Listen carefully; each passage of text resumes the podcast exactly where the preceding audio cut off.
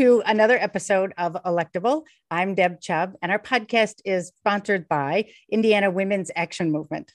So uh, today we're picking up on some news that uh, came out not too long ago um, about um, the INCHI uh, uh report, which is the Indiana Civic Health Index. And um, it really made some interesting uh, notations about uh, the way Indiana voters are participating in government and the way all Hoosiers are participating in government. And so I'm really excited to have with me today um, Bill Moreau. He's a, a retired attorney who uh, did not stop working. Um, he and his wife created a 501c3 called the Indiana Citizen Education Foundation. And um, and they also uh, he's a publisher of the Indiana Citizen, an online um, political uh, news uh, news publication. So, and it's very good, by the way, very good. I really enjoy reading it. It's very timely and um, and and of course, um, you know, nonpartisan, uh, but very uh, clear and accurate about what's happening in Indiana politics. And so, um, Bill, you were you participated in the press conference uh, uh for the release of the uh, Civic Health Index report. And you made lots of great comments uh, along with um, the retired uh, Supreme Court Justice, uh, Indiana State Supreme Court Justice uh, Randall Shepard. And oh, I'm sorry, I, I, have not remembered her name. Uh, she's from up in my area. Ellen Szarleta, uh, Professor Ellen Szarleta from IU Northwest. Great, great, right. Yeah, super, super team. I, you know, super articulate and really brilliant and great work. So um, maybe we could start by your just telling us a little bit about the report, what you found. Um, but you know what we're really going to you know want to talk about in length is um, you know voter registration and uh, voter turnout, which is of course you know critical to great elections and fair elections in Indiana. So if you could tell us um, a little bit more about the report, that would be great. Thank you, Deb, and thank you very much for the invitation. Right, this is a very very timely discussion because the 2021 edition of the Indiana Civic Health Index uh, was released just last week. And um, I'd urge you to go to our website, indianacitizen.org, and you'll see in very prominent in our uh, place on our landing page um, a summary uh, uh, of the report and links that will take you to the report itself. Uh, and if you're really a glutton for punishment, there's a link to the recording of the 48 minute uh, press conference. So um, yeah, the, the, 2021 edition is the fifth edition. Uh, the first one uh, was 2011, then skipped uh, to 2015, 2017, 2019, and 2021. Uh, the driving force behind the Civic Health Index, Index has always been the Indiana Bar Foundation, uh, led now for 20 years by a remarkable man by the name of uh, Chuck, Charles Dunlap, is the president of the Indiana Bar Foundation. And I think it's safe to say that the Indiana Bar Foundation does more for the civic health of our state, civic life, civic literacy than any other uh, group uh, in Indiana. Y- your viewers may be familiar with the We the People program, the mock mock trial program. Um, just a, a, fabulous organization that uh, works day in and day out to try to improve Indiana's civic health. So, uh, Indiana was one of the first uh, states to sign up for uh, this study. Um, again, I said the first edition was 2011. Uh, we started working on the report um, as a full partner in the report in 2019. In fact, the 2019 edition really um, uh, presented the sort of the factual basis, the information uh, basis uh, for the launch of, uh, of our 501c3, the Indiana Citizen Education Foundation, because uh, the results coming out of the 29 report, 2019 report were just uh, awful. And here we are uh, two years later, and um, they're even worse, uh, meaning, you know, Indiana's just headed in the wrong direction on some of these very important uh, metrics of civic health. Right. So, um, and I looked at those numbers and everything, and it was, um, you know, it was, uh, of course, sad. Um, how many people in Indiana are not registered to vote? Well, this is a fascinating discussion that we could have, and I'm not going to trust my memory here, so I'm going to go to my uh, go to my notes. But um, look, if you go inside uh, the Secretary of State's uh, website and look at the official uh, reports, you, will see that um, in uh, November 2020, you'll see the outcome of the 2020 uh, election. And it, will say that 4,751,370 Hoosiers were registered on election day of November 2020. Well, that number represents 95% of, of the voting eligible population in Indiana. And this is no criticism of this Secretary of State or any of her successors.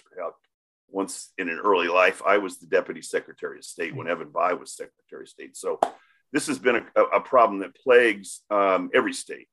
Um, the voter registration official numbers are, are inflated. People move, people die, uh, people become otherwise uh, ineligible.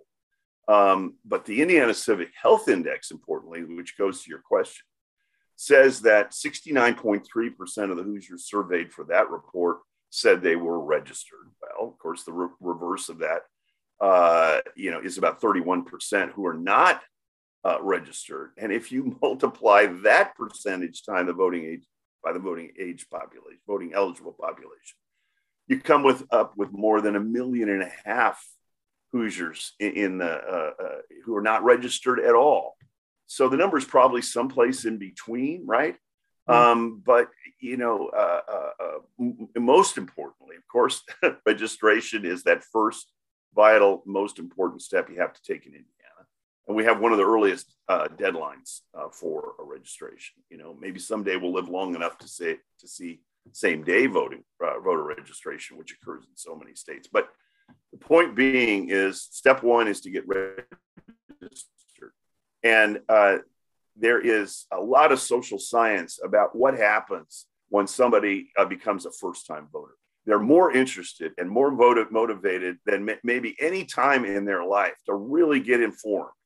Uh, and, you know, so that very first vote they cast is really uh, very well informed. So uh, there's there's another sort of myth out there is that why waste your time on the unregistered? Uh, why waste your time trying to motivate uh, those who uh, don't participate, right? Shame on them, right? That's what the political class will say. Shame on them. It's not our fault. Shame on them. Well, uh, this goes to some really fundamental notions of how you think about democracy. And I, I probably ought to take a breath there or I can go on and on and on and on on this topic. I get and we'll get you know we'll get more into that education because I want to talk about that too. The um, I saw in the report the recommendation of uh, making schools um, uh, certified as you know like STEM schools are certified uh, certified as democracy schools or democratic schools. Um, so I would love to democracy, hear more about that. Not democratic, not in this state. Can't be called democratic right. school democracy democracy school. thank you. Thank you. So um so yeah so um but as to voter registration there is a lot going on. And i'm wondering you know uh if your group is you know helping pull those groups together. So there's league of women voters there's NAACP. yeah there's um uh there's a hope a group of called hope which is new. Yep um, great um, group great yeah group. all terrific. So um you know, and I've done voter registration. I've been um, involved with the League of Women Voters for many, many years. And, you know, it, it, it, it's hard. It is hard registering voters. And I'm wondering why, you know, why all those groups coming together is not more successful in getting, you know, more and more, more higher percentage of Hoosiers registered. Well, uh, COVID had a had a big impact on uh, registration in 2020, and uh, in fact, there was a couple of national pieces about uh, the effect of COVID on traditional, you know, uh, clipboard style voter registration. Um, so I'm going to lay a big compliment on the Indiana Secretary of State. Um, and that is uh, the Indiana Secretary of State's website is the most efficient way to register to vote. It is, yes. And and I have registered, as you've registered, scores of people, you know, uh, setting up tables at the farmers market, sort of thing. Um, in fact, no one should ever do pen and ink and paper form registration in Indiana ever again. It, I agree. Yeah. The history of that is just uh, awful to begin with, but it has more importantly been superseded by this really cool technology. And why is it so cool and why is it so effective? Because the state of Indiana already knows everything it needs to know about you in order to be qualified to register to vote, right? Um, and that's why it's uh, connected to um, your driver's license number, mm-hmm. right? Uh, if you have a driver's license, you can register to vote uh, in five minutes, right? And you get immediately get confirmation that you're registered.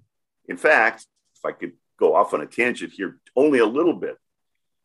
We already have same day voter registration in Indiana. Don't tell the Secretary of State that because she would uh, you know, because that's not what it means, right? Same day voter registration means that you can show up on election day and register and cast a ballot. We don't have that in Indiana, but we sure have the technology to do it. That technology would work as well on election day as it works a month before election day. Absolutely. Right. And, you know, and I would just want to throw it out there uh, indianavoters.com is where you go to access that system. So, uh, and it is, it is super easy. I agree. I never use the paper anymore. It doesn't make sense to, to use it. Um, and, uh, you know, you can do it on your phone. I, you know, yeah. so yeah. yeah. I, you know, and I will say too, that um, I'm discovering over my many years, um, great places to stand are outside of gas stations and dollar stores. I have had some good success there. So I, I recommend those locations. Um, so, um, so we don't really have a good explanation for why given all of these great groups out there that we you know we're not getting more full voter registration. It and and motor voter uh, you know too. Um, i i you know i do voter registration a lot of times uh, young people they'll go oh no i'm not registered. And i'll look them up i'm like well yeah you are. You know they did it and they they forgot uh, because it's so easy to do it when you get your driver's license. Um, exactly exactly. And if i could put in a, a plug for um, registering high school seniors. uh, mm-hmm. uh, which is something that the league uh, has been very active in, depending upon you know the counties that are mo- most active. Um, in September of 2020, so right before the 2020 election, we released a study that um, public policy group at Tufts University um, had performed, which they looked into voter registration files of 40 states and compared registration August 2020 versus November 2016, and they broke it out by age cohorts the number of Hoosiers uh, eight, 18 and 19 year old, uh, 18 and 19 years old in 2020, right, mm-hmm. had actually dropped 51% from just before the election in 2016. And we hit the panic button. We tried to get um, high schools uh, to, you know, really get interested in it and didn't get much traction there. But uh, if I were uh, emperor for uh, a, a, day, uh, I would uh, really focus on uh, making sure you know nobody gets out of um, their senior year of high school without having the opportunity to register. Right? Absolutely, yeah. I, said oppor- I noticed I said opportunity. I'm you know I wouldn't I wouldn't make it a requirement of graduation, right? That's I think a little too heavy handed, but um, if you you know you, you know how it works with young people. If it, if it becomes the thing to do you know in your high school and shame on you if you're not registered and it's so easy right? It's it's technology that these kids are so familiar. Yeah. So um so okay so now we're talking about school let's talk about more of that education um the uh, democracy education that you're promoting. Uh the the, the recommendations that uh, ended up as part of the Indiana uh, legislation that was passed in 2021 uh, that required um, more civics education, a full semester um, in middle school. And uh, but it doesn't start till 2023, 24, that school year. Um, but it sounds like we're getting ready. I wish it was starting now, frankly, but um, but it requires more um, professional development. Um, and of course, we, you know, okay, this crazy bill that's in Indiana hasn't passed yet, and I I still hold out hope that it's not. But we have. I'm sorry. Could you be a little bit more specific? Which crazy bill? That's, doesn't narrow it down, not That's it doesn't narrow it down. So, right. So I mean, there's there's several versions. I think 1040 in the house is or 1041 perhaps. Anyway, it really it you know it limits um, what teachers can talk about as far as American history. They use terms uh, like not, they're banning anti-American talk, um, and uh, some of them even you know go so some of those bills actually go so far as to say, well, you can you know you you're allowed to say that socialism and Marxism uh, do not align with American principles. Um, but they don't say anything about fascism and Nazism not aligning uh, with American principles, which is a little frightening. Um, but anyway, so I'm I, I'm really worried that how this, you know, I mean, that was such a success. I was, I was just um, so happy um, when, and it was a Republican bill, and you know, of course, it was great that it got passed. That yes, we're going to have more civics education. Wonderful. Um, but now, um, this year, we're having this kind of, you know, gag order put on uh, teachers uh, to limit their ability to talk about. I mean, this is civics. This is government. This is uh, the history of government and um, how will we teach civics under those circumstances? Wow, that is a great question. Um, I hadn't really given much thought to how that bill might uh, affect uh, civics uh, education. But um, wouldn't it, it, it be wonderful if the legislation itself became the focus of a civics class, right?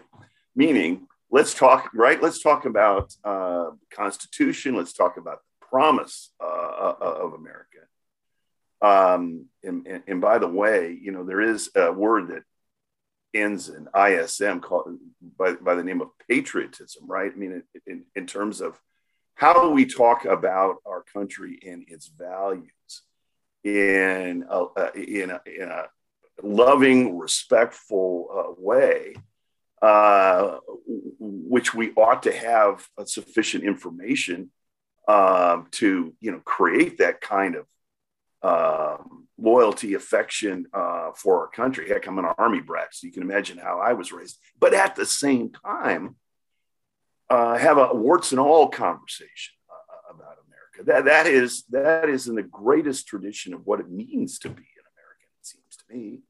Yeah. Uh, you know, eyes wide open uh, about uh, our hopes and aspirations as a country, uh, how we haven't lived up to those aspirations, what a more perfect union might look like if we could work on these topics. Yeah, I, I, um, I think uh, this legislation might, may find itself uh, right smack dab, uh, you know, in a classroom you know, let's have a discussion about this legislation and really what it means in terms of our, our basic small d democratic values. That's right. So, and uh, we know that this legislation is not unique to Indiana. Um, there's no. many states, um, you know, that are are, you know, ALEC, you know, is passing out the. Template. There are these groups that just churn, churn these model uh, uh, bills out, right? Yeah. So this is happening other places, and I wonder if you know on that topic, uh, what are other states doing about their civic engagement? I, I mean, I, I, you know, I, I, I suspect that one your answer will include that many states are doing better at um, allowing voter access uh, and ensuring more people have access to the polls. Um, but um, but what are you know? I mean, so if you compare, like, so if, if everybody's passing these laws uh, that are putting gag orders on teachers' uh, discussion of American history, um, what's the other side of the coin on that? You know what are other states doing as to civics uh, civic engagement and civic education? Well these, these states are far much farther along than we are okay? Because uh, not not only in terms of the pedagogy you know what goes on uh, in in classrooms. And so yes thank you for highlighting uh, that uh, a lot of good came out of the 2019 indiana civic health index uh, this was the final report of the Civic Education Task Force, which was led by Lieutenant Governor Crouch. It was really a very blue ribbon commission. It turned into legislation, uh, passed almost u- unanimously. Uh, does create uh, for the first time a middle school uh, civics education uh, requirement um, because there was a, rec- a recognition, thankfully, a recognition that we really needed to work on basic civics education in Indiana. Okay, all right, that's K through 12 education component of it. Then there's the eight, what what happens when you turn 18 and how a straight uh, state views you and, and insofar as participation in the democratic part process is concerned.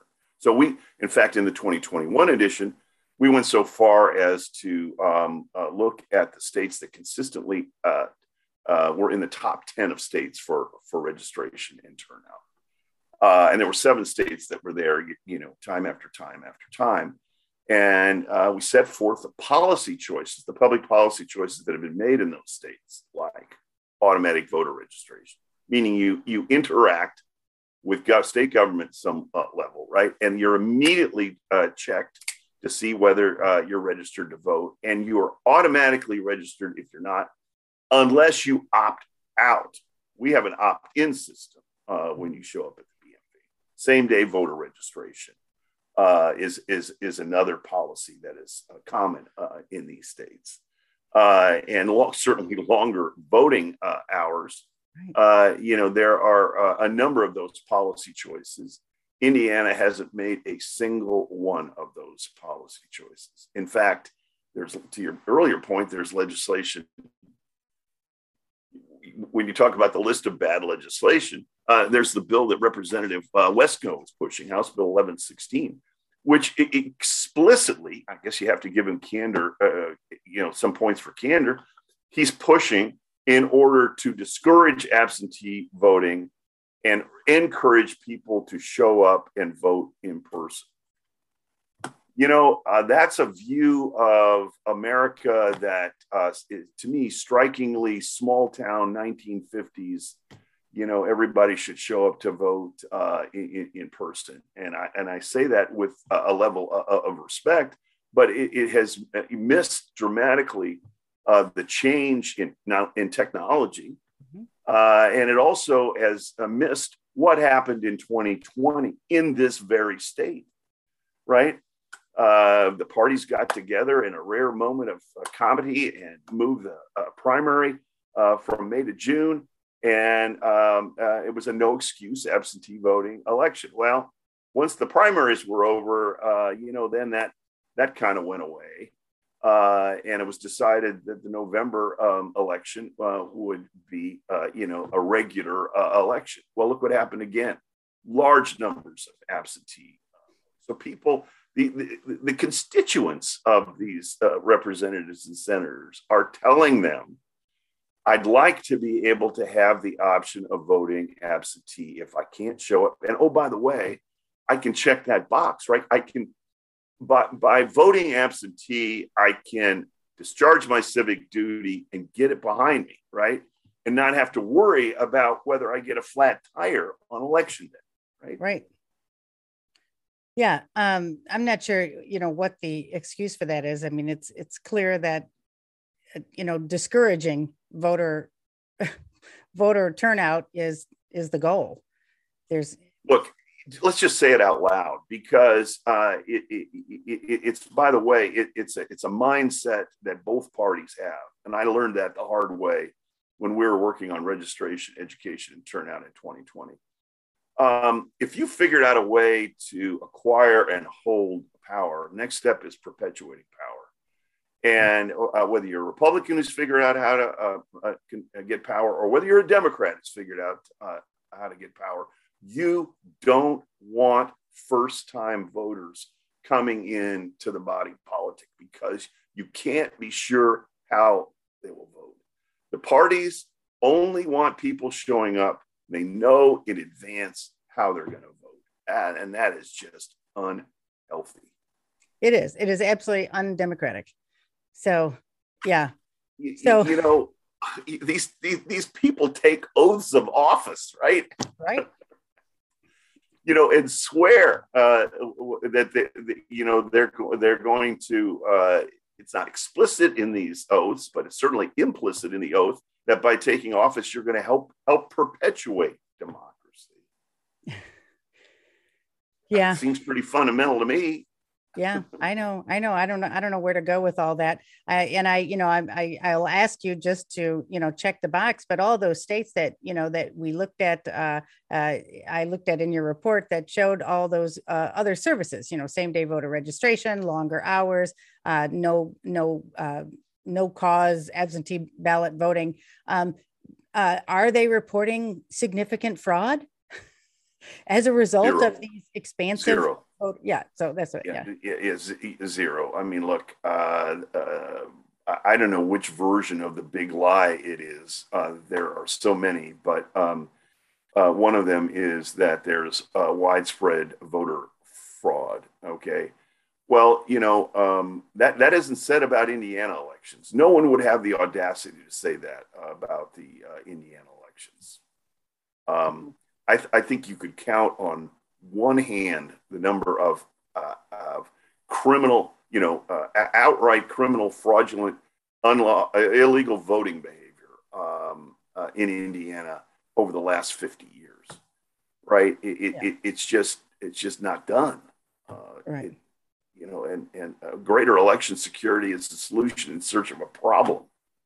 Absolutely. Uh, yeah. And you know, uh, we we have uh, in Indiana really um, a very well developed system that you, you know that's that's highly localized.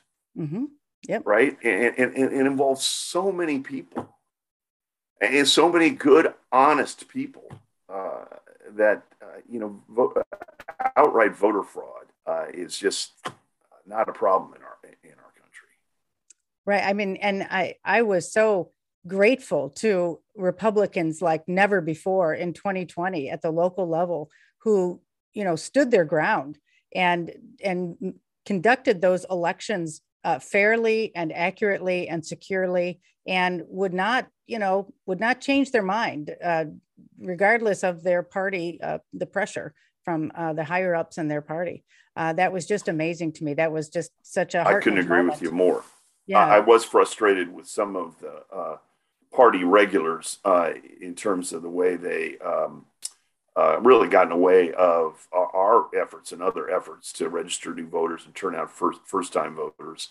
Um, but when it came to the actual conduct of, of the election, it was doggone near perfect uh, in, in India yeah and and you know in a lot of places. I mean most places. Yeah so all right yeah. so let's turn now to voter turnout this is um you know the other really frustrating difficult to crack nut um in indiana and in many places i'm sure but um um how many people were registered in 2020 and did not vote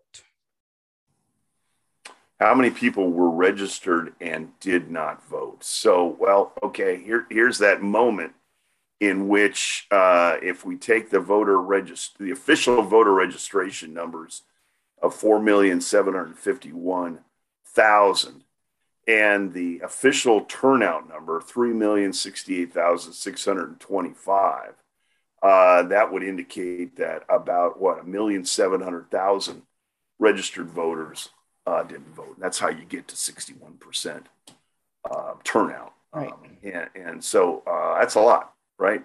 Uh, it is a lot. Were, yeah. So, and I know, you know, the long game plan is the civics education um, that will hopefully instill some, you know, motivation in people who are to get registered and then those that are registered to go out and vote. Um, but you know, what are the problems? What are the other things that, that we can do to address the low voter turnout? Well, of course, um, contested elections matter. Yes, yes. And that, I think, is uh, why uh, gerrymandering is arguably the most uh, insidious and effective form of voter suppression ever devised by the mind of man uh, by deciding in advance who's going to win. Right? A third of the members of the Indiana House and Senate, a third, didn't have an opponent in the fall. Yeah. Uh, and the maps that were just uh, drawn in, in September, which will you know go into effect uh, for the 2022 election cycle, are um, uh, a repeat of the maps uh, you know that were drawn in 2011 uh, and uh, all with the intention of preserving uh, the supermajorities in the General Assembly.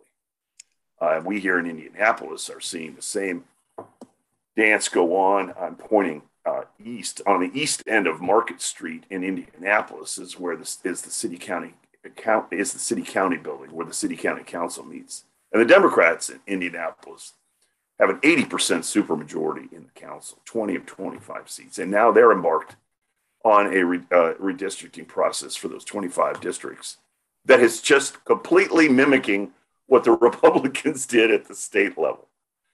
Right. I mean, you, you can't make this stuff up, right? That uh, that the parties, you know, um, would would fight and argue about uh, so many things. So, right. We saw the Democrats in the legislature uh, screaming about gerrymandering. Right. And the Indianapolis City County Council even passed a resolution in 2017, signed by the mayor, calling on the legislature to set up an independent redistricting commission. Oh, right? Yeah. yeah. Okay.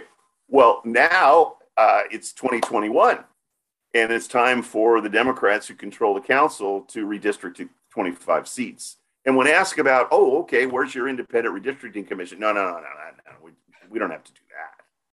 You know, state law doesn't compel us to do that. Well, okay, we're not talking about something that state law requires because look down in Monroe County and look in Bloomington where they have voluntary citizen uh, uh, redistricting advisory, important word, advisory commission. No, no, no, no. That was then. This is now. You know, we, we're we're just not going to do that. You, you can't make this stuff up. Yeah, I mean, and honestly, I mean, uh, you know, from a democratic point of view, I mean, it's really shooting themselves in the foot um, because for statewide races, you know, so okay, so the gerrymandering in Marion County will result in lower voter turnout among Democrats, right? Um, and it's like that in some of the other areas in Indiana. Lake County is, you know, some northern Lake County, lots several districts that are like that. So, and they have some of the voter lowest voter turnout in these very Democratic um, uh, districts, um, you know, um, in St. Joe County and Lake County. Um, and it's and those are democratic areas and it's because they know they don't they don't have to vote because the democrats going to win. So that's what happens and like you know same on the other side for the republican uh, districts. So uh, for democrats though to do that um, and really suppress voter turnout by gerrymandering marion county is going to impact the election of democrats at the statewide level because even though you know you don't yeah in marion county you don't have to show up. You will get a democrat um, representative.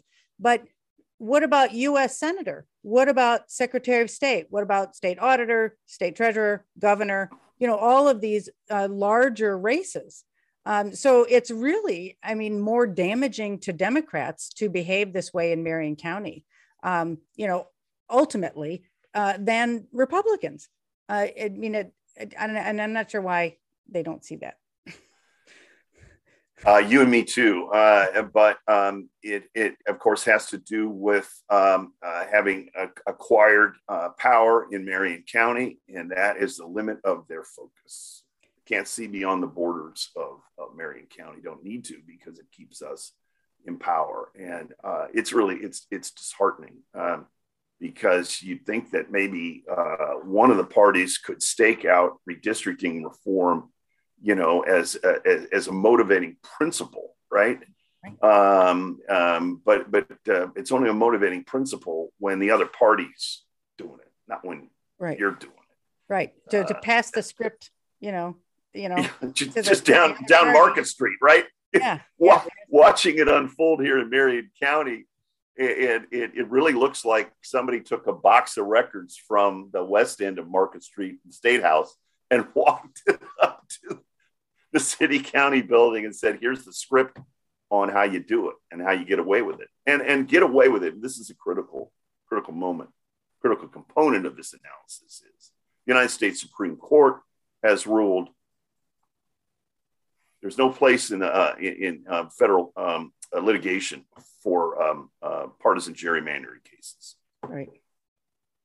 Uh, it's a political question. It, it doesn't belong in a federal uh, court and it's just um, I understand how they get there. I understand how that case uh, turned out the way it did as a lawyer, but it's still it was the wrong result. It was a drum roll, please. It was five four, five four. Yeah, yeah, yeah. Well, and it's um yeah it's just it's disappointing and the impact that that's having um, I, I, there is you know some theory of a cause of action uh, that says you know because um, gerrymandering in, to impact racial uh, voting uh, fairness uh, is still not allowed.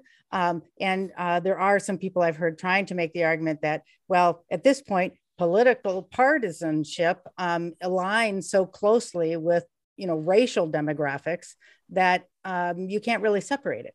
So, I mean, I don't know if that that is getting anywhere, but but anyway. Well, right. I mean, you're a lawyer, so you, you know this is the uh, okay. Let's sue under the Voting Rights Act uh, theory, and uh, the the people I know, good lawyers who know that statute far better than I do, um, say uh, it, it, that would un- be un- uh, unlikely to because you'd have to actually now because the way the Voting Rights Act and civil rights legis- uh, litigation has unfolded over the years, you'd have to show a smoking gun, yeah. right? You'd have to find some record in which one of the map drawers says, you know, we're gonna we're gonna do everything we can to screw the African Americans in this district, and you know, yeah, it, yeah, and, it's, and, it's too hard to it's too hard to prove at this point.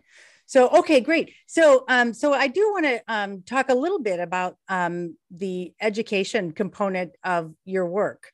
Um, I was really excited to see the notion of uh, that it came, you know, was in the so part of the legislation that caused, you know, that created the task force um, included this notion of uh, democracy education in schools and um, also put out this idea of schools being certified as democracy schools and um, and I wonder if you have any more details on that because uh, you know that's really an exciting um, proposition. I, you know, I really don't because uh, the Bar Foundation has really um, taken the lead uh, on that. Our contribution to civic education in, in Indiana is uh, every day at indianacitizen.org. We get every up every day uh, with the goal of making sure that Hoosiers uh, know uh, as much as we can possibly produce about policies that affect um, our civic life. Um, and uh, we've, we've had some success. We're now up to uh, over 25,000 uh, individual visitors a month. Um, and I think we are we are making a contribution, and I'm delighted, Deb, that you're one of our, our readers. I mean, we really are trying to create sort of a one-stop shop uh, for information uh, and, and for engagement, right? You can register to vote on our site. You can learn about uh, your legislator. We perfected in 2020 something we called a virtual ballot. Oh my gosh, was that a pain to create? Um, and, and, and but it's address based, right? And so um, right right before the election, you can plug in your address, the names of everybody on your ballot, all the way down the all the way down your ballot will appear Okay, that's helpful. Not, but then the next step, you click on the names and you'll go to unbiased information about the candidates. Not can't not information created by the candidates. Uh, I- information that has been uh, created by uh, um, uh professional journalists. Oh, um, uh, summarizing uh, the information. About. Well, that's great, and I have to give a call out to the League of Women Voters. Um, you know, they have oh, a, for sure. thing called the four one one vote four one one vote four one one. You know, when I was uh, involved with the local league, you know, uh, those that like you get the headache. Yes i did that headache. I was the one assigned to try to figure out this uh, software and get the candidates to get their photos uploaded. And and this their system is exactly like what you say. You put in your address it shows you your ballot you click on the on the name of a candidate um, but what they get is information that the candidate has provided. So um, we had a yes we had a long long long series of conversations with the league in 2020 to see whether we could get our models aligned and we just couldn't and uh, and i say that with a great deal of respect uh, for the league uh, because you know what we we took on was another order of magnitude of work and time and expense and whatnot.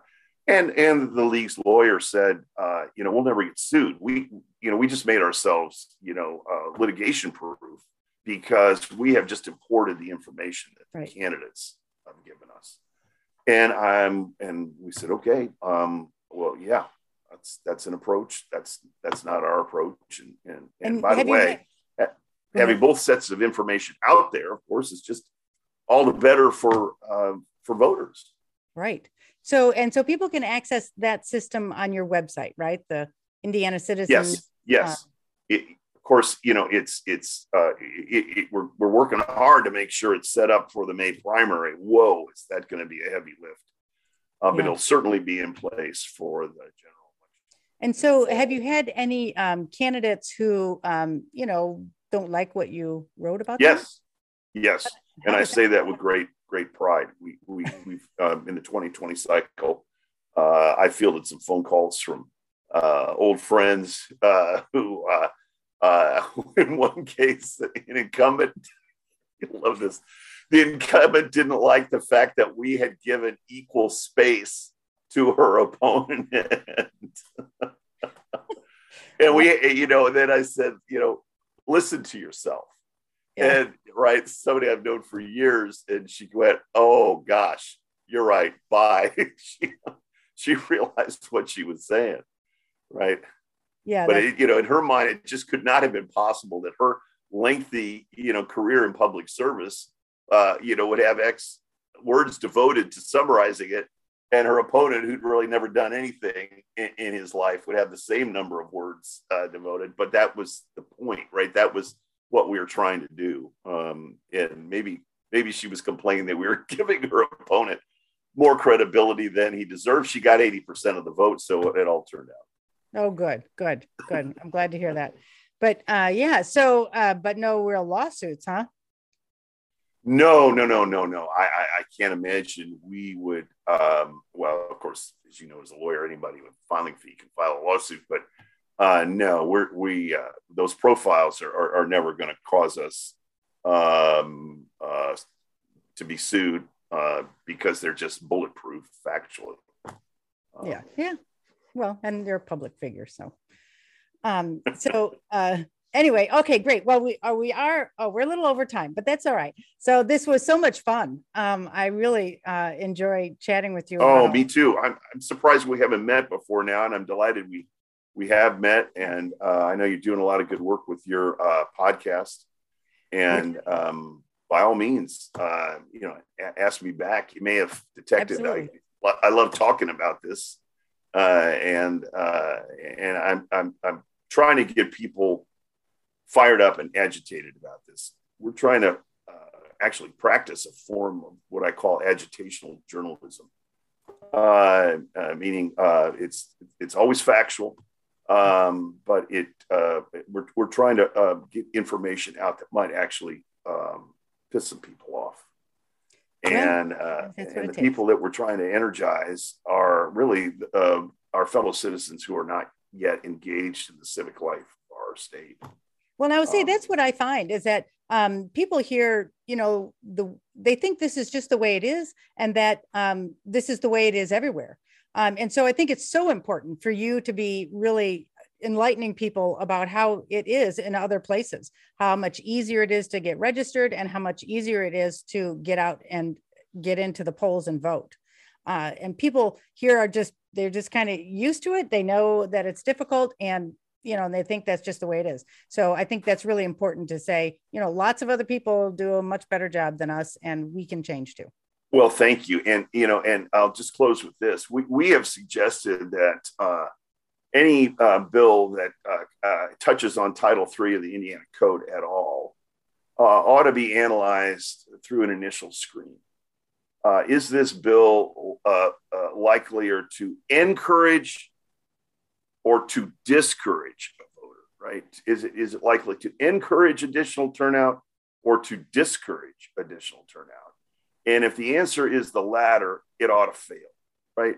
You, you shouldn't go mucking around in the election code in this state um, until we can, can uh, figure out a way to promote additional uh, turnout. Right, absolutely. All right. Well, we have to end. And so thank you so much again for doing this. Um, Bill, this has been a lot of fun. And I do hope we get to do this again. Great, Deb. Take care.